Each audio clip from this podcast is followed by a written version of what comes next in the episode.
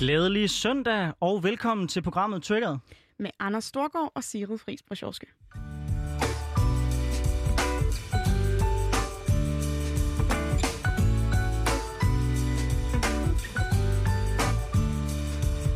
Ja, og det her det er jo programmet, hvor vi hver søndag er live her på Radio Loud og får drøftet nogle af de store emner, som vi synes har været op at vende.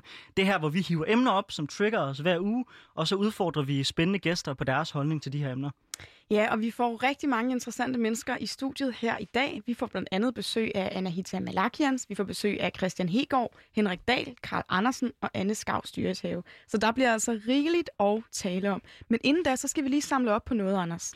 Ja, det er jo sådan, at for få uger siden, for tre uger siden, der havde vi Ted Hui, der er parlamentariker i Hongkong, med i det her program, øh, hvor han jo satte livet på spil for at fortælle noget omkring det, de overgreb, der sker fra Kina i Hongkong.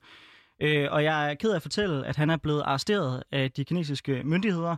Han har så kommet ud på kaution, men bliver øh, anklaget for at have forrådt Kina øh, og været medstifter i voldelige optøjer, som jo var en demonstration, hvor han blev overfaldet. Så det er i sandhed forfærdelige tider, vi lever i. Men det er jo ikke det, er jo ikke det eneste, som, der, som, som sker i verden. Der sker jo også ting herhjemme. Så jeg har bare et spørgsmål til dig, Sid. Hvad trigger dig?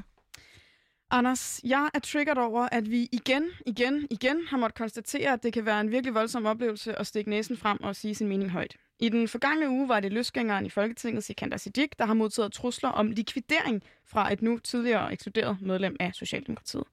Jeg synes ikke, det kan passe, at dødstrusler, hadbeskeder eller chikane bliver en del af den demokratiske debat. Jeg er bare desværre ikke engang overrasket længere. For vi kan godt lege en leg, hvor vi står her i studiet og bliver enige om, at det er nogle få, sølle, misforståede kældermennesker, der reagerer rigtig voldsomt i afmagt eller føler sig svigtet af samfundet og politikerne. Det tror jeg bare ikke på. Jeg tror, realiteten er, at hads tale finder sted i et enormt omfang. Det kommer både fra højre og fra venstreorienterede, det kommer fra unge såvel som gamle. Det kommer i hvert fald ikke kun fra en stakkels isoleret gruppe. Det sniger sig ind på os her og der og alle vegne, og det er mere udbredt, end vi måske lige har lyst til at anerkende.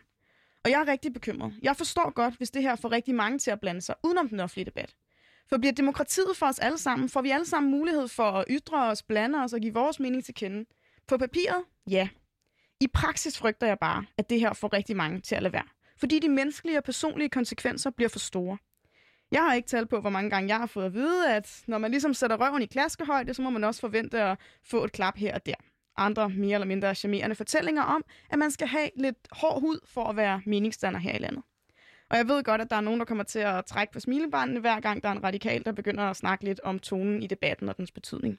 Men jeg synes, der er et spørgsmål om, hvor går grænsen fra tonen i debatten, til at vi vil i hvert fald alle sammen er enige om, at ingen skal acceptere dødstrusler, som dem Sikander Siddiq netop har modtaget. På den ene side, så vil vi gerne have nogle politikere, som ligner os selv. Og på den anden side, så vil langt de færreste af os have lyst til at leve en enkelt dag i en politikers indbakke. Hvis vi fortsætter ud af den her sti, så frygter jeg, at det ikke længere bliver ens holdninger, der afgør, om man bliver en succes politisk, men måske snarere ens hårdhudethed og evnen til at vende den anden kendt til. Og det synes jeg bare ikke kan være rigtigt. Jeg har ikke løsningen, men jeg vil rigtig gerne tale om problemet alligevel, Anders. Hvad tænker du? Jeg tænker, at man skal sætte ind med væsentligt hårdere straffe, end man gør i dag. Jeg synes, at det er en joke, den straf, som nogle af de her folk, der tror politikerne får. Og så kunne jeg rigtig godt tænke mig, at flere politikere tog afstand. Ikke kun for, når det ramte deres egen side, eller folk, de kendte, men også når det ramte folk på den modsatte side. Jeg savner, at venstrefløjen de går på gaden og demonstrerer, hvis højreorienterede politikere bliver troet på baggrund af deres indvandrerskeptiske holdninger. Og jeg savner, at højreorienterede politikere i langt højere grad gør det samme. Vi skal være bedre til fælles, tror jeg, politisk at tage afstand for de folk, som tror. Ikke folk, vi er uenige med, men hele fundamentet for, at vi overhovedet kan have den debat til at starte med, nemlig den frie og den ufarlige debat, hvor man kan sige, hvad man tænker frit, og så kan vi diskutere og finde en løsning sammen, også selvom vi er uenige. Og vi har et øh, par gæster med os, som øh, jeg tror vil være øh, øh, uenige og meget politisk, men nok begge har været udsat for lidt af hvert. Den første, det er Anahita Mirakian, som er forhenværende folketingskandidat fra Nye Borgerlige øh, og en meget aktiv debattør. Og så er det Christian Hegård, som sidder i Folketinget for Radikale Venstre, og så er han også indehaver af guldmedaljen fra det såkaldte DM i hadbeskeder. Velkommen til jer begge to. Øhm, tak for det. Tak. Jeg vil starte med at spørge, om, øh, om I selv kan, kan genkende det problem, jeg øh, skitserer op. Det er måske næsten et ledende spørgsmål. Men, øh, men Anna Hitta, vil du ikke sætte et par ord på, hvordan har det været at, at stikke næsen frem og, og ytre et par holdninger og de reaktioner, du har fået på det? Altså, jeg tror, da jeg gik i politik for for det må være omkring seks år siden, der, øh, der vidste man godt, det ville være det ville være hårdt, men jeg tror faktisk ikke, nu har jeg så måske også sat røven i klaskehøjde rimelig mange gange efterhånden. Øhm, men, øh, men jeg tror ikke, der er nogen, der kan forestille sig, hvor hårdt det egentlig er og kan være. Øhm, og hvor ensomt det kan være, uanset hvor mange, der, der støtter dig, eller bakker dig op, eller går øh, øh, snakker om, om øh, altså, de mennesker, der tror dig, hvis nu du lægger det op på Facebook og så videre. I sidste ende, så står du alene med det. Det er din indbakke. Det er dine screenshots. Det er dine kommentarer på din profil. Og, og det er der, der sidder og læser den. Øh, og især til sådan en, jeg var også med i, i DM, jeg havde beskeder. Og der, øh, det var faktisk endnu mere hårdt at skulle sidde og gennemgå alle sine hadbeskeder for at se, og man fortrænger det faktisk. Det er jo sådan en god evne, hvis man vil fortsætte i politik. Men når man, når man sidder sådan et tidspunkt og læser det, og jeg tror også, Christian måske kan genkende til, at, at når man så gennemgår sin besked, tænker shit, hvad har jeg egentlig fundet mig i meget lort, folk har sagt, uden at sige noget eller svare tilbage, for det er jo det næste. Du kan få så meget lort i hovedet, men du kan næsten ikke svare tilbage, fordi så bliver du betragtet som et, et, en dårlig politiker. Du må jo ikke, øh, det er jo ikke svar på tiltale, når det er, at folk går øh, amok på en. Så må du ligesom bevare masken og nærmest vende den anden kendt til, fordi så mister du jo nærmest din position eller din, din en, folkets billede af, at politikere skal være overmennesker. De skal være moralsk mere øh, til, hvad hedder det, modtagelige og for sådan nogle ting. Og der er det, hvor jeg altid spørger, hvorfor? Altså politikere, helt almindelige mennesker. Hvorfor skulle vi lige pludselig have superkræfter i forhold til at, at lade sådan nogle ting ikke gå på os? At man ikke bare kan give igen af, af samme skuffe og bruge, kan... det, bruge det samme sprog, som det, man bliver mødt med. Altså, det er jo... Når, når nogle af de ting, folk skriver til en, og man får jo lyst til at svare tilbage på, i samme tone, men samtidig så sidder man og tænker, jamen så er der en, der tager screenshot, og så bliver det brugt mod en i en eller anden kontekst, mm. selvom man faktisk bare har forsvaret sig selv, og ikke nødvendigvis øh, gjort det på den pæneste måde, øh, fordi det er da et følelsesladet at få sådan nogle beskeder. Selvfølgelig. Og øh, Christian Hegård, du sidder i Folketinget, og du har også øh, oplevet lidt af hvert. Vil du prøve at sætte et par ord på noget af det, du har oplevet, og måske også, hvordan du øh, håndterer det? Det kan jeg sagtens. Altså, jeg har været politiker nu i snart 11 år. Jeg blev valgt ind i byrådet i Fredensborg først i januar 2010. Men det var først, øh, da jeg blev valgt ind i Folketinget sidste år, og faktisk særligt, da jeg blev udpeget som retsoverfører og skulle udtrykke mig i nogle øh, mere værdipolitiske sager. Fra da af, der stak det fuldstændig af med øh, hadfulde beskeder i, i indbakke øh, de forskellige steder. Og nu er det sådan set mere reglen end undtagelsen, at jeg lige kan øh, tjekke op på enten Twitter eller Facebook eller et eller andet i løbet af en dag, og så er der nogen, der lige har en holdning til, øh, enten hvordan jeg ser ud, eller hvad min politik er, af meget øh, vemmelig og, og hadfuld øh, karakter. Så det er sådan øh, blevet, blevet den faste rutine, var jeg ved at sige. Øh, og det var sådan lidt underligt, fordi øh, det var noget, man desværre vender sig til. Jeg tror, at min øh, hud, hvad det angår, er mere hård end min punkterfri dæk på min kørestol. øh, men det var bare til sådan, man skal være. Men jeg kan også godt stille spørgsmålstegn ved, om det virkelig er sundt, at man har så hård hud over for den slags. For som I selv siger, er det virkelig de politikere, vi gerne vil have, der skal være hårde øh, hunde øh, fra den slags, eller skal vi have nogen, der er øh, rigtige mennesker også i virkeligheden, når det kommer til den slags? Bestemt. Øh, er der nogen af jer, der har øh, oplevet at anmelde nogle af de øh, beskeder eller, eller kommentarer, I, øh, I har modtaget? Ja. ja, jeg er meget øh, systematisk i at anmelde, fordi jeg tror på, hvis ikke man anmelder dem, hvis ikke man gør noget ved det, jamen så vil Facebooks algoritmer jo tillade den slags beskeder, så får man ikke ryddet op i det.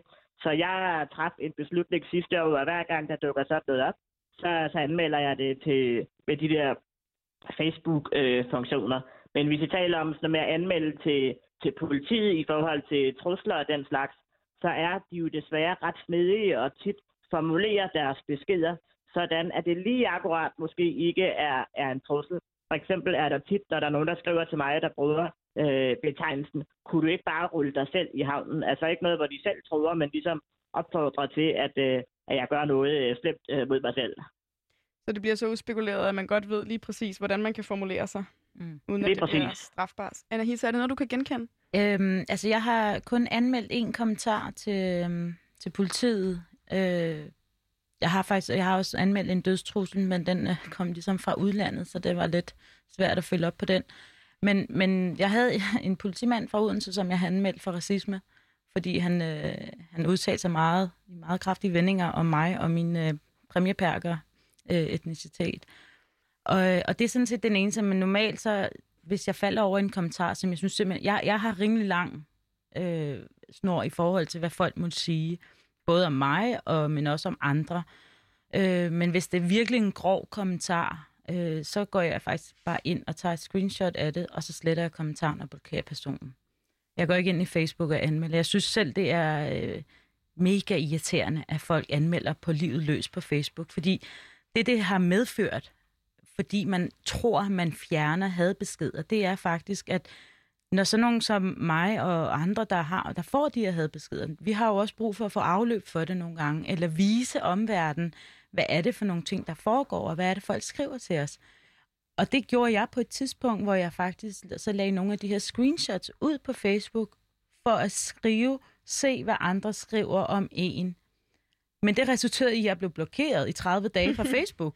Fordi Facebook så tror, det er mig, der spreder hadbeskeder, selvom det havde, så man bliver sådan dobbelt offer lige pludselig.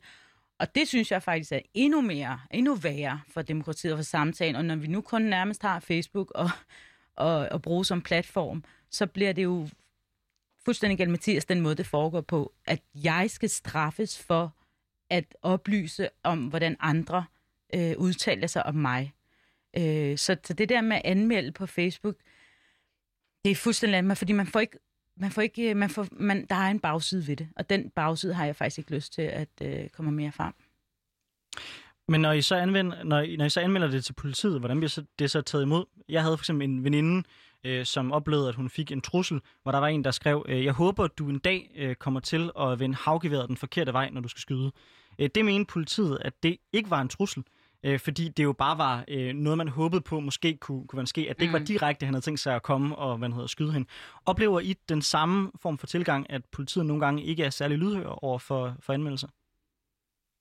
Altså for mit vedkommende, der, jeg har ikke fået noget svar tilbage fra Fyns politi om den anmeldelse. Øhm, men, øh, og jeg har jo ikke prøvet at anmelde, så har jeg prøvet den der dødstruse, som de kunne lige så godt opgive det på Instagram, og det var en eller anden, der sad i et eller andet land, øh, en anden nationalitet, der skrev. Øhm, men jeg tror, at det er svært at, at ligesom ramme folk, hvis det er, at de siger noget, som ikke er så direkte, som Christian også sagde. Altså, folk forstår og lige pludselig at, at skrive det på en måde, så det lige ikke er som... Øh, så, så det kommer ind under en eller anden straffeparagraf om, om trusler. Ikke? Jo, og det får også mig til at tro mere og mere på det her med, at det er altså ikke nogen, øh, nogen få mennesker, der lige bliver grebet af stemningen og bare bliver revet helt med af deres følelser og, og skriver en trussel. Det er faktisk nogen, der er, der er meget bevidste om, hvor, øh, hvor grænsen, i hvert fald den juridiske grænse, går i forhold til, hvordan, hvordan de formulerer sig. Øh, hvad har dine erfaringer været, Christian, i forhold til, til det her med anmeldelser og konsekvenser?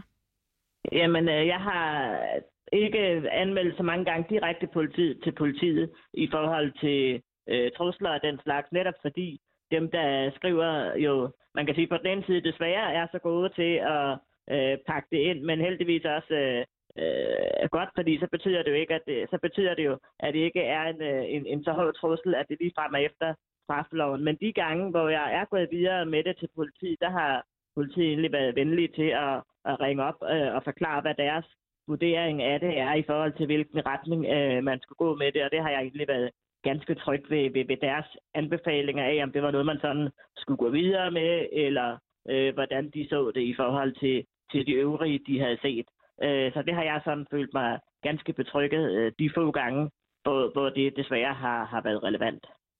Jeg vil, så også, jeg vil også tilføje, altså da jeg var udsat på, på chikane på det barn, som ikke det var et eller andet øh, uh, tekstbesked, og det var også var, var herværk og, og trusler på gaden, der, havde, der tog politiet også seriøst. Altså de, de øh, og jeg havde samtaler med PET omkring min sikkerhed i den periode og så videre. Så det var ikke fordi, at man ikke tager det seriøst. Øhm, men, men dur mig, om jeg nogensinde havde været udsat for det, hvis jeg stadig havde været venstre, hvor jeg var tidligere. Så der er, ikke noget, der er heller ikke tvivl om, at det er, det er de politikere med de mest markante holdninger, men som også er de holdninger, der rykker nogle grænser og sætter nogle debatter i gang, det er dem, der oplever de største trusler og de største chikane og, og så videre. Det er altså ikke, øh, det er ikke byrådsmedlemmet, der, der, går, der går ind på, på byrådet hver et par gange om ugen eller sådan noget. Det er det ikke. Det kan jeg også Og det, der desværre også er ret gennemgående, synes jeg, det er, at det er jo primært, når det handler om værdipolitik, altså retspolitik eller udlændingeområdet, at det er der, hvor at det sætter øh, trusler øh, og ubehagelig tale og den slags øh, i gang. Jeg har ikke fået nogen beskeder, hvis jeg har sagt noget om på Twitter eller lignende om klima eller uddannelse eller noget, så, så er der ikke nogen, der har gjort, øh, gjort ubehagelig tone og tale. Men det er altså, når det er det værdipolitiske, det er det, der for alvor sætter øh, folks øh, tastatur tast i, i kog. Jeg er også sex, kan jeg så også sige. Så der er altså nogle emner, hvor, øh, hvor I godt på forhånd ved, at når det er her, I, øh, I udtrykker jer eller ytrer jer om, om jeres mening, så, øh, så ved I godt, hvad der, hvad der venter på den anden side. Øh, I forhold til andre emner, som kunne være mindre kontroversielle, og ja, måske klima, uddannelse, økonomi. Øhm, hvad tænker I sådan i et demokratisk perspektiv, hvis I skulle sige noget til, øh, til andre mennesker, som måske havde nogle skarpe holdninger på for eksempel retspolitik, køn eller øh, udlænding, integration, indvandring? Altså, er det noget, I kan, kan anbefale øh, andre at, at kaste sig ind i? Skal man gøre det alligevel? Skal man, øh, skal man gro en hård hud, eller hvad, øh, hvad skal der til? Ja, så jeg synes jo, jeg har øh, verdens bedste job. Dels, at øh, der er så mange, der har peget på mig, at jeg får lov til at være parlamentariker, men også fordi jeg har en juridisk baggrund, så jeg synes selvfølgelig, retsområdet er det mest spændende i, øh, i hele verden. Men jeg hører jo desværre også i, i ungdomspartier, at der er øh, nogen, der er, og det er desværre særligt øh, piger, der er bange for, hvis de kunne tænke sig at være politikere på et tidspunkt og stille op til, til et byråd eller et eller andet. Hvad skal de så høre på af, af, af skændsord som kælling og den slags, øh, og hvad der er, er værre. Men min anbefaling vil selvfølgelig være at, at kaste sig ud i det, men jeg ser desværre rigtig mange, der er meget afholdende øh, over for det, og det er jo ærgerligt, at det på den måde skader rigtig mange ytringsfrihed. Det er jo et kæmpe problem for vores øh, demokrati. Øh, men man må desværre indtil videre udvikle en, øh, en hård hud, men øh, jeg vil opfordre rigtig mange til at kaste sig ind i det, for det kan godt lade sig gøre. Altså jeg vil sige, jeg var ude og holde oplæg for VU København i hvad, et par uger siden, og der sad 20, 25 unge mennesker og skulle høre på, på mig fortælle om at være modig i politik. Og jeg starter med at spørge den, hvor mange af jer herinde har, har en politiker i maven? Hvor mange af jer har tænkt jer at blive politiker? Og der var en, der rækkede hånden op. Og sådan var det altså ikke for nogle år tilbage. Der ville have siddet flere med håb om at komme ind i politik, fordi det er jo også lidt derfor, man melder sig ind i en eller anden ungdomsparti. Det er jo måske at komme den vej, eller i hvert fald lave noget politisk arbejde. Øh, men det er bare tankevækkende, at der sidder så mange unge mennesker, som ikke har lyst til at, som har meldt sig ind i partiet, men egentlig ikke har lyst til at være politiker og stille sig i skudlinjen. Jeg har også set, hvordan at øh, den måde, som man går hårdt til hinanden, og det shit, man skal høre, når man er øh, politisk aktiv, og man stiller sig forrest, har skræmt utrolig mange mennesker, jeg har mødt væk, som kunne være blevet fantastiske politikere, som kunne have gjort en kæmpe forskel for Danmark. Men jeg, jeg bliver også lidt deprimeret, når jeg hører os her i studiet tale om det, fordi det, det bliver sådan lidt en defatisme, hvor vi ikke rigtig kan gøre noget ved det. Så mit spørgsmål først til dig, det vil i hvert fald være, hvad kan vi så gøre ved det? Fordi vi kan simpelthen ikke acceptere, tænker jeg, at så mange lys bliver slukket, der kunne være med til at gøre Danmark til et, til et bedre sted. Hvad synes du, som har været udsat for det, der skal gøres? Altså, jeg tror, det en ting er, hvad man ser også politikere, eller nu er jeg jo ikke valgt til noget, men meningsdanner, og det er jo ikke kun politikere, der bliver ramt af det her. Altså, øhm, da jeg rejste debatten omkring kvinders seksualitet, der fik jeg med mig også mange hadbeskeder om, hvor, hvor stor en luder jeg var. Så jeg tror et eller andet sted, hvis man kan vise, det er jo lidt rollemodelsagtigt, at kunne vise, jamen du kan faktisk godt arbejde dig videre fra det her. Øh, det er en del af gamet nu. Det er en præmis, ligesom mange andre ting i livet er en præmis. Du bliver nødt til at finde ud af, hvordan kan du så arbejde ud fra den præmis. Hvad er det for nogle øh, strategier, du kan bruge? Hvad er det for nogle metoder? Og, og det lyder enormt sat på formel, men det er at være i politik også. Du har noget værdi, du har nogle meninger og holdninger, og så kan du være strategisk og sige, jamen det kan godt være, at mine meninger ikke er så markante faktisk. Jamen så melder jeg mig ind i et parti, som ikke ligger på yderfløjene. Det er altså ikke de vildeste politikere, eller det er ikke alle politikere fra Venstre, der får dødstrusler. Det er ikke alle politikere fra Socialdemokratiet, der får dødstrusler. Så hvis man ligger i sådan en midterparti-regi, så, så tror jeg faktisk, man slipper rimelig godt igennem. Jeg har ikke modtaget noget, da jeg var i Venstre, vil jeg lige sige. Jeg ved ikke, om Inger Støjberg vil være helt enig i den Ja, okay, nu øh, var hun den så også udlægning. integration. Men som Christian siger, der er jo nogle værdipolitiske emner, og det er uanset, hvem du er, hvilken parti du er i. Hvis du, stikker, hvis du har markante holdninger, så får du også tilbage. Altså, jeg tror ikke, man kan beskylde mig for at være sådan, sådan særligt højorienteret, øh, men som K-formand har jeg da også modtaget dødstrusler. Det var faktisk i forhold til økonomi, hvor jeg talte om øh, folkepension, hvor der var nogen, der kun havde læst overskriften og ikke selve artiklen, og de havde alligevel fundet frem til at finde mig på Facebook, og så skrive, at de håbede, at jeg og min øh, familie nu blev kørt ned og blev invalid øh, på grund af den holdning, jeg havde til folkepensionen. Så der er faktisk folk, der kan gå nok op i, økono- i, i økonomiske emner også til at finde folk og sende, sende trusler. Christian, du øh, er jo både folkevalgt, du sidder øh, på Christiansborg, du er øh, uddannet jurist.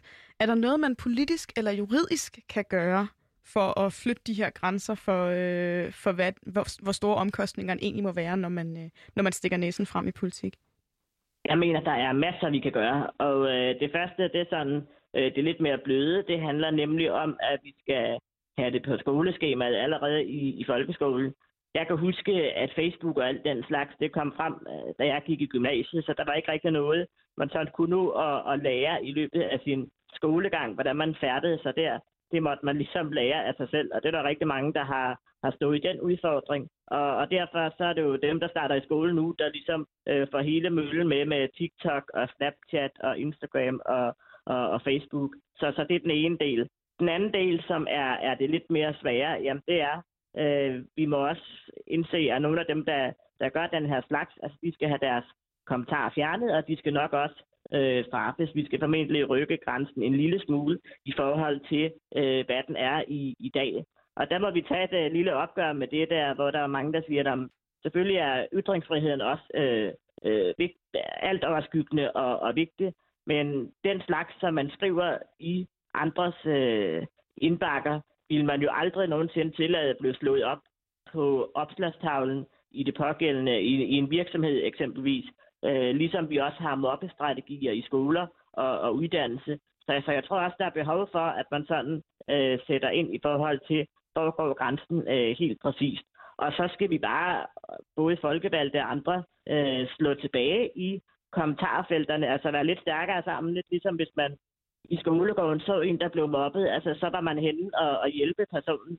Øh, og der savner jeg måske, at vi politikere på tværs af fløje øh, står lidt øh, bedre sammen. Eksempelvis hvis jeg ser et opslag fra en, en person fra øh, et, et, et højregående parti, jamen så kan jeg jo se, at der er rigtig mange, der sviner mig til i deres kommentarfelter, uden de sådan modererer eller sletter eller noget som helst. Og det legitimerer jo på en eller anden måde, at man, øh, at man gør den slags.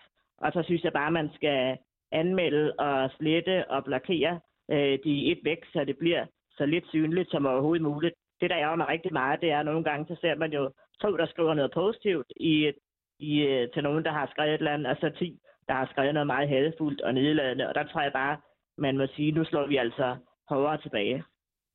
Tak for det, Christian. Og så skal vi nå en sidste kommentar fra øh, Anahita. Altså, jeg, jeg, det er næsten ikke nogen hemmelighed. Jeg er nærmest fuldstændig uenig. Ikke? Øh, først i forhold til med skoleskemaet. Jeg mener ikke, det er skolens opgave at, øh, at lære os, hvordan vi bliver dannet mennesker i forhold til ren opdragelse. Fordi det her i sidste ende handler det om opdragelse. Det handler om, hvordan man taler hjemme i stuerne. Det handler om, hvordan forældrene også omtaler diverse personer. Og det er jo det, der går i arv. Så kan man godt sidde en eller anden lærer og sige, at vi skal tale pænt, fordi det får de jo at vide i skolen hver evig eneste dag, at de skal. Der er jo alle mulige ting, der foregår i skolen, der handler om, at vi skal have gode kammerater, vi skal have gode venner, og vi skal tale pænt til hinanden. Og alligevel vokser de her mennesker op og bliver de her hadefulde mennesker, der bare kan skrive. Så jeg tror ikke, det er der, den ligger. Det ligger i, at der er en eller anden råden kultur nogle steder, der gør, at folk tror bare, at de kan tale, som de vil, fordi de simpelthen ikke har den her grundlæggende dannelse i sig. Og så er jeg jo det der med at anmelde og blokere, og hvis der er nogen, der skriver grimt om en eller anden, fordi man har lagt et eller andet politisk emne op, og der er en, der ytrer sig på, jeg har ikke lyst til at sidde og lege mor øh, for alle mine følgere. Jeg har pænt mange følgere, og nogle gange kan der være 400-500 kommentarer på et opslag, og så skulle jeg sidde og moderere hele det der, og sidde og gennemgå, hvad den ene og den anden og den tredje og fjerde siger om en eller anden person. Hvis det er, at man har lyst til at melde de personer, så må man selv gøre det. Og hvis man synes, der er noget, der er så gralt, så må man jo skrive til mig og sige, at du sød og slet den kommentar, så gør jeg det gerne. Men jeg skal ikke lege mor i nogen kamp. Jeg lægger noget op til debat, og folk må snakke, som de vil. Og hvis det er, der er noget, der går over grænsen, så må den person eller nogle af deres venner, eller hvis de har set det, melde det til personen selv. Fordi jeg kan ikke gå og være mor på Facebook. Okay, så, så således både fra Christian en opfordring til i højere grad at danne, øh, danne fælles øh, front, om man så må sige, stå sammen på tværs af partier, øh, om at sige fra over for hadefuld retorik og chikane, og samtidig en opfordring til, at man også i langt højere grad selv tager et, øh, et ansvar øh, som vi hører fra, fra Anahita, og ikke nødvendigvis forventer, at, øh, at dem, der har startet debatten, også skal være dem, der, der styrer hver enkelt kommentar. Jeg ved ikke, om vi øh, i dag på de her 20 minutter har fået løst problemet med øh, hadfuld retorik i den offentlige debat. Jeg synes ikke desto mindre, at det er vigtigt, at vi bliver ved med at have den her samtale, for jeg ønsker mig i hvert fald, at der er flere mennesker og ikke færre, der får lyst til at deltage i den offentlige debat. Og tusind, tusind tak, fordi I var med. Tak, fordi I ja, nogle gange sætter livet på spil, og i hvert fald andre gange må modtage rigtig, rigtig mange trusler for det, som I hvad siger. Jeg ser jer trods vores uenighed som værende helt afgørende for vores demokrati, så tak for at være dem, I er. Og vi skal videre i vores, øh, i vores program nu. Ja, for således opmuntret, så skal jeg jo høre, hvad det er, der går og trigger dig, Anders. Nu skal du høre, hvad der trigger mig. FN's verdensmål. Ikke nødvendigvis målene i sig selv, men det er, at Syddansk Universitet forsøger at presse dem ned i halsen på deres studerende, og at vi nu har et universitet i Danmark, der sætter politik over forskning. Men først, hvad er FN's verdensmål overhovedet? FN's verdensmål blev skabt i 2015 og dækker emner fra økonomi og rent vand til sundhed og klima. Ideen er jo egentlig i sin grundtanke sympatisk. Vi fastsætter globale mål i fællesskab, som for eksempel afskaffelse af fattigdom, eller at vi skal stoppe sulten i verden, og så arbejder vi i fællesskab mod at løse dem og skabe en bedre verden. Det lyder ret ufarligt, men problemet er, at det helt klart er politiske mål. Kig bare på øh, mål nummer 10, mindre ulighed. Her er et delmål om alt fra at gøre uligheden i indkomst mindre, til at fremme social lighed og regulere de globale og finansielle markeder bedre. Vi skal ifølge verdensmålene sikre større lighed gennem et tykkere sikkerhedsnet. For det første, skal et universitet i Danmark have en politisk holdning til, hvorvidt der skal være mere eller mindre ulighed. Og ekskluderer det ikke liberale i det her land, der mener, at en øget ulighed faktisk vil være ganske godt? Hvis du nu synes, det begynder at lyde mere og mere som et arbejdsprogram fra DSU, så er det fordi, det gør det. Og det ekskluderer helt åbenlyst en stor del af befolkningen.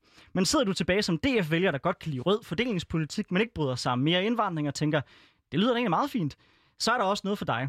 For 10-7 handler nemlig om, at vi skal føre en ansvarlig og velstyret migrationspolitik. Altså, for at skære ud i pap, at det skal være nemmere at emigrere på en kontrolleret måde. Og 10C siger, at migranter skal betale mindre i gebyr, når de sender penge hjem. Måske er du enig i de her mål. Måske er du, i, måske er du uenig. Men uanset om du er enig eller ej, så er det politiske spørgsmål om mine og dine politiske holdninger bør ikke bestemme forskningen. Den bør være fri. Og det er her, SDU kommer ind i billedet. SDU meldte nemlig sidste år ud, at verdensmålene skal være omdrejningspunktet for hele SDU's virke som universitet. Nye kandidatstuderende på humaniora på SDU skal for eksempel vælge mellem 3 og 7 af FN's verdensmål og forholde sig til, hvordan de i fremtiden kan bidrage til målene. Men det er kun starten. For ifølge universitetet er målet, at alle studerende og forskere skal skabe den økonomiske, sociale og miljømæssige udvikling, som er besluttet med verdensmålene. Og faktisk så skal det være en grundlæggende transformation, der skal ske igennem alle beslutninger på SDU. Det kan også være, at du sidder nu og tænker, whatever, er det ikke fint nok, hvis bare de holder sig til mål 4 om uddannelse og mål 1 om fattigdom. Men ifølge formanden for SDU, så går SDU all in på alle 17 verdensmål, og ikke kun få udvalgte. Fattigdom og sult på global plan, menneskesyn af uligheden og bekæmpelse af klimaforandringer er tæt forbundet og kræver en integreret indsats, sagde han. Skal et universitet i Danmark virkelig have en holdning til, om det skal være nemmere for migranter at sende penge hjem? Skal et universitet i Danmark have en klar politik om at gøre uligheden i Danmark mindre, selvom der er stor politisk uenighed om det? Og hvordan kan et universitet, der skal hylde den frie forskning, være frit, hvis det på forhånd har fortalt alle studerende og forskere, hvilket politisk mål de skal arbejde efter? Mit sidste budskab i den her tale til, til, er til dig, der måske er et ungt menneske med et globalt udsyn, værdiliberal, ligesom to af dem, jeg har her i studiet, og som måske gerne vil gøre verden bedre. Tænk over, hvad det er for et princip, I her bakker op. Hvis universiteterne bliver en politisk kampplads, hvad skal så afholde nye borgerlige for at presse deres mål ned over universiteterne på samme måde? Når først lejen den er begyndt, så er der ingen vej tilbage. Så det, der trigger mig side, det er, at vi nu flytter den politiske kampplads fra programmer som det her og fra paneldebatter ind på universiteterne. Og det synes jeg er farligt. Hvad synes du? Jamen Anders, det er jo ikke nogen hemmelighed, at jeg er fuldstændig øh, vild med verdensmålene, og jeg synes, det er spændende, at det kan trigge så meget i dig. Jeg synes i virkeligheden, der ligger en ret stor succesfortælling gemt i det her, og det er succesfortællingen om, hvordan de 17 verdensmål, som altså blev indgået i FN og gælder frem til 2030, er blevet så stort et folkeeje, at de kan flytte helt ind på universiteterne. Vi så jo, hvordan de såkaldte Millennium Goals, vi lavede i år 2000, forblev sådan et lidt fjernt begreb, som nogle øh, få dedikerede politikere og embedsmænd forholdt sig til, hvorimod det, det var helt bevidst, at de her øh, 17 2030 Sustainable Development Goals, jamen de skulle ud og bruges, de skulle tales om, de skulle være øh, tilstedeværende og nærværende. Og det betyder, at der er et langt større, øh, større kendskab til dem, end der var til de foregående. Det synes jeg er en stor succes. Jeg synes, det er en stor succes, hver gang nogle gymnasier laver øh, verdensmålstematiseret undervisning, sådan så unge mennesker får dem helt ind under huden. Det, øh, det synes jeg i højere grad er en succes, og jeg har måske lidt svært ved at se øh, de store udfordringer, som du skitserer, men jeg glæder mig enormt meget til at, øh, til at få foldet den her debat ud, for jeg tror, vi har nogle rigtig spændende gæster i studiet. En, der i hvert fald godt kan se problematikken i det, og som har været ude og skrive, at det her det er socialisme i indpakning, det er Henrik Dahl, som vi har med over telefon. Kan du høre mig, Henrik? Klart og tydeligt, jeg kan høre jeres øh, spændende samtale. Det lover jo godt. Fantastisk. Jamen, vil du ikke fortælle mig, hvorfor du gik ind i den her debat? Jamen, det øh, synes jeg egentlig er ret klart. Altså, et universitet øh, er jo en, en samfundsinstitution, som vi har haft i Europa helt siden middelalderen, og i Danmark siden 1479. Og universiteterne, det er jo institutioner, som skal tage vare om den frie og kritiske tanke. Og det at gøre FN's verdensmål til sådan et gennemgribende mål øh, på et universitet, det er jo det modsatte af et universitet. Altså, det hæmmer jo den frie tanke, fordi tanken er jo ikke fri til at, sætte, til at arbejde inden for verdensmålet. Ej, det er faktisk institutionens mål, og man kan heller ikke komme med øh, kritiske tanker, fordi man skal understøtte. Man kan også sige det på den måde, at ideen med et universitet, det er jo at lære at stille de rigtige spørgsmål. Men her skal man jo ikke stille nogen spørgsmål, man skal bare komme med svar. Og dermed så bliver SDU jo bare til et konsulenthus. Anna Skav, du førte øh, valgkamp for de radikale, hvor du blandt andet førte valgkamp øh, på verdensmålene. Øh, vil du ikke fortælle, hvorfor du mener, at det er godt, at det studie sætter fokus på det her? Øh, jo, det vil jeg gerne. Øh, ja. Ja, så er jeg igennem. Øh, jo, det vil jeg meget gerne. Altså, jeg øh, har jo sådan set også fortalt dig, Anders, at jeg synes, at, øh, at alle institutioner i Danmark, både offentlige og virksomheder, øh, skal blive langt, langt mere offensive og beskæftige sig langt, langt mere med den her dagsorden.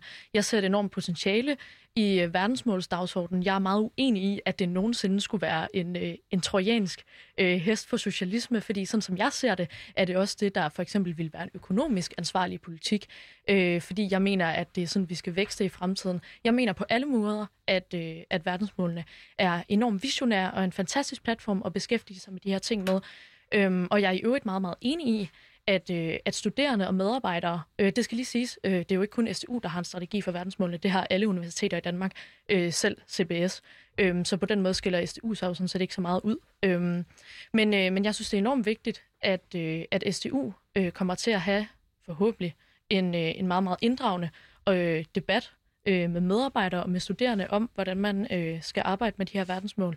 Øhm, det kunne for eksempel være gennem de her masteruddannelser, som der har været snak om, øh, og hvordan man kan inddrage de studerende i det. Øh, og på den måde synes jeg jo sådan set også, at det er rigtig fint, at, øh, at sådan studerende, som for eksempel konservative studerende, øh, stiller op til den her debat og forholder sig kritisk over for verdensmålene, fordi jeg mener også, at vi har behov for en kritisk debat om verdensmålene. Jeg mener, at vi har behov for at tale om de steder, hvor verdensmålene måske også øh, kan indeholde nogle paradoxer. Altså når vi flyver mindre for eksempel til Thailand, jamen så er det måske ikke så bæredygtigt for Thailands øh, turistindustri, så der er jo en hel masse debatter, øh, meget, meget, altså vi er nødt til at have om verdensmålene, hvordan understøtter vi det her på en bæredygtig måde, fordi øh, verdensmålene bygger jo også på, øh, på de tre bundlinjer, altså det grønne, det sociale og så den økonomiske ansvarlighed. Øhm, så jeg synes, det er enormt vigtigt, at vi kommer til at have en, øh, en nuanceret og kritisk debat om det her. Jeg har lige nogle korte spørgsmål til dig, mm. før jeg sender bolden videre til konservative studerende. Mit første spørgsmål det er, kan du ikke se, det er problematisk, at universitetet skal have en holdning til, om det skal være nemmere for migranter at sende penge hjem? Hvis du var medlem af Dansk Folkeparti, tror du så ikke, du ville føle, at du fik presset nogle politiske holdninger ned over dig der? Øh, SDU har jo, sådan, har jo ikke holdninger til øh, migranter, men vi har holdninger til, eller SDU har holdninger til, øh, hvad der ligesom skal være øh, tilgangen til, til, hvordan SDU skal være øh, et samfunds, en samfunds øh, relevant institution. Men det er jo, Øhm, det er jo, et, Og så må jeg altså også bare det er lige jo en af sige, øh, i, for, i den tidligere regering, VLAK's regeringsgrundlag, der står der jo, at universiteterne skal understøtte øh, produktiviteten i erhvervslivet. Øh, det er også at politisere forskningen. Altså det, det, er jo, det er jo også en politisering af forskningen. Så når du siger, at, øh, at det kun er politisk at tage fat i verdensmålene, så vil jeg gerne angribe det og sige, øh, hvis man ikke forholder sig til verdensmålene, så er det også politisk. Altså, så forholder man sig ikke til, at den måde, vi forbruger på lige nu, øh, er 1,7 jordklode, selvom vi kun har en. Så forholder man sig ikke til en lang række problematikker, herunder også den økonomiske Okay. ansvarlighed, eller uansvarlighed, der ligger Jeg har et super godt spørgsmål til mere. alvorligt. hvad synes du om Dansk Folkeparti, når de blander sig i, hvorvidt DR skal producere dokumentarer, for eksempel 1864? Det er jeg meget, meget uenig i, og derfor er jeg også uenig med Henrik Dahl i, at han skal øh, have holdninger til, hvordan SDU skal administrere, hvordan de vil Men være en det har du vel også, fører relevant. valgkamp for verdensmålene, og så mener, at, at verdensmålene skal være en del Jeg har ikke ført valgkamp for, hvad SDU skal mene om verdensmålene, fordi SDU er en selvejende institution, som Ej, må nu tage jeg- den her nu er jeg, debat jeg, bliver, jeg bliver nødt til at protestere nu. Jeg bliver nødt til at protestere nu. Der er forskel på øh, positive og negative rettigheder. Og der er også forskel på, om man har den holdning, at folk skal lade være med at blande sig, og så dig, der blander dig. Det er ikke holdning på den samme måde. Jeg har den holdning, at der skal være frihed. Det vil altså sige ikke indblanding. Du har en aktiv holdning, hvor du vil blande dig i, hvad der skal foregå. Du kan ikke sætte de to ting op på den samme linje. Henrik, så vidt jeg kan se, så øh, har du været ude at sige, at, øh, at du oven på den her debat med, øh, med SDU og om SDU's verdensmålspolitik øh, ikke i fremtiden kommer til at tage det særligt alvorligt, hvis SDU går ud og siger, at de mangler penge. Hvis du som ordfører øh, i det danske folketing går ud og siger, at fordi SDU vælger en, øh, en strategi for deres universitet, som, øh, som handler om verdensmålene, så vil du ikke længere tage det alvorligt, når de kommer og siger, at de ønsker flere øh, forskningsmidler. Der vil jeg jo sige, at det er et øh, meget, meget voldsomt brud på armslængdeprincippet, og i øvrigt øh, i modstrid med principperne for den frie forskning. Og så skal jeg også lige sige, at øh, den frie forskning, øh, den, altså, den, det, det er jo indskrevet i universitetsloven. Størrelsen på bevillingerne har ikke noget at gøre med at blande sig i forskning. Det er fastsat størrelse på bevillinger. Det er noget, som Folketinget gør hvert år. Den frie forskning er jo også beskyttet af universitetsloven, så medmindre man går ud og, og antager, at SDU's ledelse øh, har tænkt sig at bryde loven på det her, så tror jeg egentlig også godt, man kan regne med, at man kan være ganske tryg ved, at den frie forskning øh, fortsat vil være beskyttet, fordi det er den af universitetsloven. Anne, det der vil jeg meget gerne vende tilbage jamen, til er senere, er men Henrik, forkert Henrik. Henrik, vi kommer tilbage til dig også, men nu skal vi lige høre, hvad KS mener om det også, fordi vi har nemlig Karl Andersen fra Konservative Studerende med i studiet. Ja, mange tak for at være her. Det er jo første gang, jeg er på, på Loud. Så, øh, I har, I har jo startet en afdeling på SDU, kan jeg, kan, kan jeg forstå. Hvorfor er det vigtigt, at konservative studerende blander sig i debatten på, på SDU? Ja, vi har øh, fået en afdeling på, på SDU, og vi postede på de sociale medier, at øh, vi skulle være et boldværk mod verdensmål på SDU. Og det er ikke fordi, at konservative studerende øh, stiller sig kritisk over for verdensmålene som idé eller som institution. Det har vi egentlig ikke nogen, nogen holdning til. Men der, hvor vi stiller os kritisk, det er, øh, hvordan man skal drive forskning og drive universitet i Danmark. Fordi det vigtige ved et universitet, det er, at det er en vidensinstitution, hvor den øh, frie og kritiske tanke, den kan mødes, og hvor man går ind i nogle øh, debatter fuldstændig unbiased. Og hvis man så vælger øh, aktivt som universitet og som vidensinstitution at sige, at vi øh, tager et eller andet politisk framework, som verdensmålene er. Det er nemlig politik. Det er politik, om vi skal have mere eller mindre ulighed, om vi skal øh, bekæmpe fattigdom, og hvordan vi får kvalitetsuddannelse. Det er et politisk framework. Og hvis du vælger at drive et universitet omkring et politisk framework, så er du i dit udgangspunkt ikke længere kritisk og fri i den måde, hvorpå du skal tænke og undervise. Fordi så bliver det mere en, en tænketank for FN's verdensmål, end en, en fri og, og kritisk institution. Og det afgørende for os i konservative studerende, det er at fastholde princippet omkring, at universiteter de er øh, lige og frie forskningsinstitutioner, som der ikke skal tage hensyn til, øh, hvorvidt magthaverne synes, at vi skal have mere eller mindre ulighed. Øh, faktisk er udgangspunktet for et universitet, at de skal være en modvægt til den til enhver tid siddende øh, ledelse og den til tid siddende øh, statsmagt. De skal ligesom kunne sætte spørgsmålstegn ved øh, de politiske beslutninger, der er. Og det er jo svært at sætte spørgsmålstegn ved det, hvis man vælger at have det som ens ledetråd. Henrik, har, øh, har Anne øh, ikke en pointe i, at, øh, at du jo rent faktisk også prøver at tage dine politiske holdninger, og så prøve at presse det ned over universitetet ved netop at sige, hvis I går i den her retning, som jeg er politisk uenig med, så vil vi trække jer i jeres tilskud? Overhovedet ikke. Altså, der bliver fastsat nogle bevillinger til, øh, til universiteterne øh, hvert år. Og det er jo klart, at hvis der er et af universiteterne, der vælger at holde op med at være et universitet, så synes jeg da ikke, at vi skal betale dem, som om det var et universitet. Det, som SDU laver, det er, at de holdt op med at være et universitet. Et universitet, det er, som Karl Andersen siger, et universitet, det er frit, og det er den frie og den kritiske tanke, som er rammerne for universitetet. Det skal vi politikere ikke blande os i, og, vi, og det skal selvfølgelig ikke være sådan et konsulenthus øh, for FN, øh, som bliver sponsoreret af staten. At det giver simpelthen ikke nogen mening. Jeg regner ikke længere SDU for at være et universitet. Og når du kan sætte det så øh, firkantet op, at SDU i dine øjne ikke længere er øh, at betragte som et universitet, hænger det så sammen med, at du specifikt synes, at verdensmålstrategien er forkert versus tidligere strategier, som andre universiteter kan have haft? For eksempel en strategi om at fremme økonomisk vækst eller møde de, øh, det, den efterspørgsel, som ses i erhvervslivet, hvordan det kan inkorporeres i højere grad i deres uddannelser. Altså er det bare et spørgsmål om, at universiteterne ikke må have en, en strategi, eller er det et spørgsmål om, at universiteterne har en strategi, som du er uenig i? Jeg synes, Helge Sander, han er en af de mest skadelige mennesker, en af de mest skadelige ting, der nogensinde har ramt de danske universiteter. Og alt det der møg, øh, som VK-regeringen indførte i nullerne med for forskningstemperatur, det synes jeg personligt er forfærdeligt, og det hører heller ikke nogen steder hjemme. FN's verdensmål, det er jo selvfølgelig, øh, at alle lande i verden skal være ligesom Danmark. Det vil sige, at alle lande i verden skal være en socialdemokratisk øh, velfærdsstat. Og, og det er jeg imod, men jeg vil da også være imod, hvis universiteterne skulle virkelig gøre Venstres program eller Konservatives program. Jeg vil være imod, hvis universiteterne skulle virkelig gøre vores eget valgprogram i Liberale Alliance. For det er slet ikke mening med universiteter. Anne, øh, er, der, er, der ikke en, er der ikke en pointe i, at det er, jo, det, er jo, det, er jo, det er jo politisk mange af de her emner? Altså, vi, jeg, jeg, har jo, jeg har jo tidligere frem spørgsmål omkring, om migranter skal have nemmere ved at sende penge hjem. Hvorfor er det vigtigt, at universitet har en holdning til det? Det er det heller ikke nødvendigvis. Øhm, altså det bestemmer universitetet jo selv. Jeg står jo ikke og siger, at universitetet skal have en bestemt strategi, men jeg synes, det er fint, at de har en strategi. Og igen, øh, en del af studiestartsprøven for et par år siden på SDU var jo for eksempel, at de studerende blev bedt om at forholde sig til iværksætteri. Er det så øh, borgerlig propaganda lige pludselig, eller er det bare, at de studerende bliver bedt om at forholde sig til et aktuelt politisk emne? Altså alle universiteterne i Danmark har de her strategier, øh, og det er ikke en hæmning for den frie forskning, fordi den skal universitetet værne om, uanset hvad for en strategi de har. Synes du, iværksætteri er borgerligt? Overhovedet ikke. Jeg, jeg siger bare, at det er jo en vækstdagsorden, som mange borgerlige formentlig vil være rigtig, rigtig enige i. Nej, altså iværksætteri handler vel om at lære folk nogle egenskaber i forhold til at, til at kunne starte virksomheder, og det siger vel mm. ikke noget omkring det mål, der er. Altså, jeg synes, Men det er jo også et synes, politisk du... spørgsmål, Nej, hvad, man, hvad man ønsker at lægge vægt på. Øh, SDU har ikke en bestemt holdning til, til øh, flygtninge, i hvert fald ikke, så vidt jeg ved. Øh, men SDU vælger en verdensmålstrategi, og jeg, jeg har meget svært at altså jeg er sådan set meget enig i det, Sigrid siger, at, at for mig at se, der virker det her som om, at Henrik Dahl personligt er uenig i nogle af de målsætninger, der er øh, i, øh, i FN 17 verdensmål, og bruger SDU, fordi de har lavet en strategi for verdensmålene, som en løftestang for, øh, for at, øh, at spolere debatten om, hvordan vi egentlig konstruktivt forholder os til det her.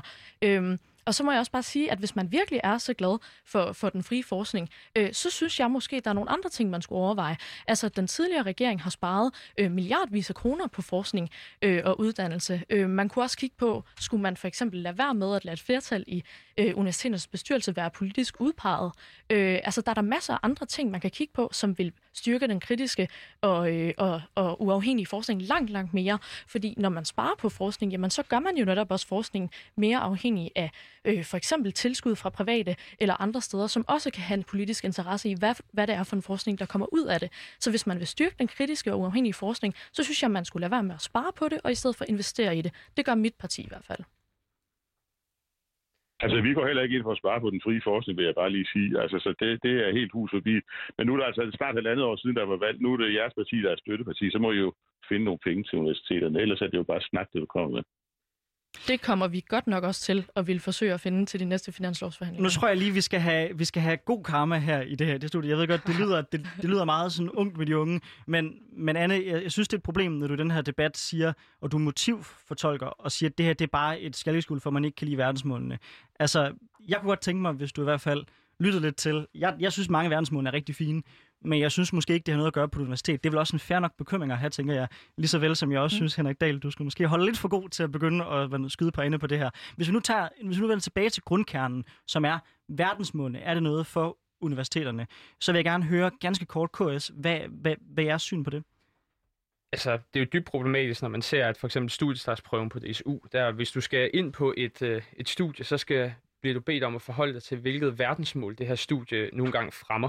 Og når du skal ind på et studie, så bør du forholde dig til den faglighed, som der ligger i dit studie, måske også til de perspektiver, som du har med at tage studiet, men at man aktivt fra universitetets side vælger at sige, hvilke af de her politisk opsatte mål ønsker du at fremme ved at tage den her studie, det synes jeg er, er, er stærkt problematisk.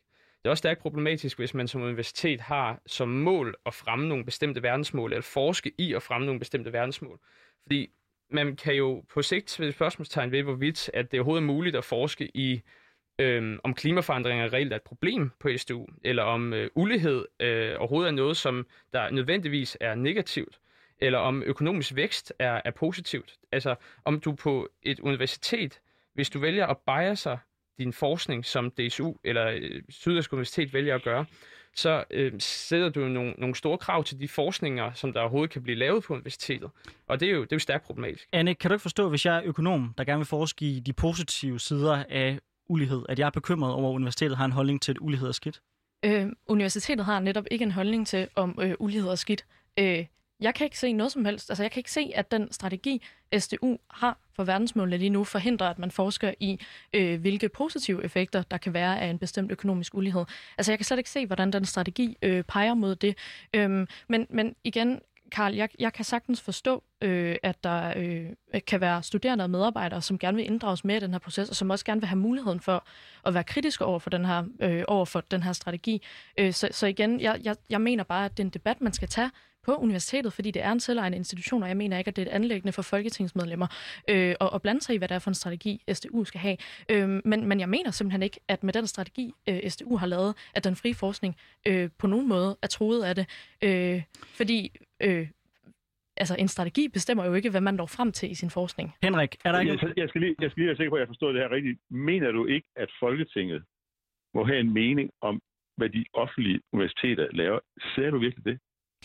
Jeg mener ikke, at det er et folketingsmedlems øh, opgave at vurdere, øh, om det er okay, at SDU har en øh, strategi for FN's 17 verdensmål. I øvrigt så vil jeg bare lige minde om igen, at det har alle universiteterne i Danmark.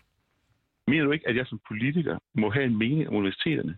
Det er virkelig uhørt, altså. Universiteterne er en selvejende institution. Du kan selvfølgelig være velkommen til at have en mening om det, men øh, du skal ikke øh, fordi der er et armslængdeprincip, skal du ikke gå ind og regulere, om øh, SDU må have en strategi for verdensmålene, og det er sådan set heller ikke øh, vores opgave som politikere at gå ind og, og sige, øh, om SDU må få flere eller færre midler til forskning på den baggrund. Fordi øh, den frie forskning ikke er truet af den her strategi. Undskyld, det, det er uhørt, det du siger. Altså, selvfølgelig må jeg da som politiker have en politisk holdning det må til, du. til de offentlige universiteter. Altså, jeg kan også have den politiske holdning, at den lov, vi har, at den styrelseslov, vi har, er forkert. Den universitetslov, vi har, er forkert. Det, det er da det må du også gerne have. uhørt, at du sidder men, siger, men SDU er en selvejende institution. Om det, her. det hører der ikke nogen steder hjemme. Altså, selvfølgelig må jeg da have en mening om det. Anne, øh, du får det aller sidste ord i den her debat, og det skal være ganske kort. Øh, ja, hvor skal man næsten starte? Øhm, jeg vil sige i forhold til det, du, Karl, sagde om studiestartsprøven, øhm, så studiestartsprøven er jo i høj grad en prøve, man har øh, for at fjerne spøgelsesstuderende. Øh, så, det, så den måde, om du kommer ind på SDU eller ej, afhænger jo ikke af, øh, hvad du svarer i den her prøve, heller ikke hvad du svarer om, øh, om FN 17 verdensmål. Øhm, og så vil jeg bare sige, at jeg synes, øh, det er dejligt, at, øh, at I øh, er blevet organiseret på SDU, og jeg håber, at I vil deltage i debatten om, hvordan SDU skal arbejde videre med verdensmålene. Tak for, en, tak for en rigtig, rigtig god debat, øh, og tak fordi I vil være med. Og også tak til dig, Karl, selvom du blev fanget lidt i krydsilden mellem, øh, mellem vores to andre gæster. Tak fordi I vil være med. Selv tak. Selv tak. Nå, Sigrid. Det var, øh, det var noget af en ophedet debat. Vi fik her, jeg, tror, jeg tror, det er vildt, vi kan snakke danskhed i, i, den, i den ene uge, og det går egentlig ikke særlig vildt for sig. Og så verdensmålene, så går det fuldstændig amok. Men jeg synes jo på en eller anden måde, det er en ret stor succes, at det kan, blive, at det kan gå så, så vildt for sig. Og som jeg indledte med at sige, jeg synes, det er en ret stor succes, hver gang, at verdensmålene kommer så meget på dagsordenen, at der kommer så stærke øh, følelser i spil på begge fløje. Men så synes jeg også, det er en succes for verdensmålene, fordi det betyder, at de er blevet, jeg ved ikke, om man kan sige folkelige, eller kommet ind under huden på os alle sammen, øh, på en måde, som jeg ikke tror, man havde set for 10 eller 20 år siden. At det betyder så meget for os. Men Sigrid, vi skal også lige nå den politiske vejrudsigt. Hvad kommer du til at holde øje med i den næste uge? Jamen, jeg tror, det bliver en spændende uge politisk. Jeg kommer til at holde øje med især to skandaler. Den første er skandalerne med Forsvarets øh, efterretningstjeneste, og den næste er, øh, jeg ved ikke, om man kan sige skandale, men det er Sofie Lindes øh, optræden til Zulu Comedy Awards om MeToo i medieverdenen. Jeg tror, at der øh, i, øh, i begge sager kommer til at være en ret stor efterrationalisering og et spørgsmål om, skal der rulle hoveder, og hvis ja, hvilke hoveder skal der rulle? Så det kommer jeg i hvert fald til at have, have fuld fokus på på min Twitter og mine nyhedsmedier. Hvad kommer du til at holde øje med? Jeg tror, der sker noget vildt i den borgerlige lejr. Altså, jeg kommer selvfølgelig til at holde øje med det, Lykke laver. Altså, øh, man, man ved, Lykke han er aldrig færdig, før han er færdig. Og man må sige, at med den her bog, der har han udfordret ikke bare Venstres lederskab, men jo også i virkeligheden hele den partistruktur, vi har, ved at spøge lidt med, om han skal stifte sit eget parti. Det synes jeg i hvert fald har potentiale til at blive rigtig, rigtig spændende. Men jeg har også svært ved at vurdere, vil man sige, hvor alvorligt skal jeg tage truslen. Altså er det en mand, der øh, har svært ved at forlige sig med tanken, om han ikke er statsminister længere, og egentlig på vej ud, øh, og derfor rasler med sablen på vej ud af, ud af døren, eller har han virkelig tænkt sig at lave et comeback? For hvis han laver et men comeback, så må man sige, så er dansk politik fuldstændig forandret, nærmest, nærmest fra, den, fra den ene dag til den anden. Ja, det bliver vildt spændende. Det er i hvert fald en bog, som jeg helt klart skal læse. Og jeg er også lidt nysgerrig på, jamen er det virkelig, øh, er det, virkelig det, han, øh, han går og, og pusler med? Eller er det også et spørgsmål om, at vi nogle gange har nogle journalister, der kan være lige kreative nok i deres øh, fortolkninger af det, han siger, skriver og mener? Men øh, jeg tror da i hvert fald, at hvis jeg var, øh, var venstremedlem, så ville jeg da også øh, skynde mig at få forudbestilt den bog. Og det kunne også godt være, at han netop gerne vil sælge nogle flere bøger. Det er selvfølgelig også en mulighed. Men vi er selvfølgelig tilbage igen øh, næste søndag øh, mellem kl. 11 og kl. 12. Dette var alt for Triggered, og nu går vi over til nyheder.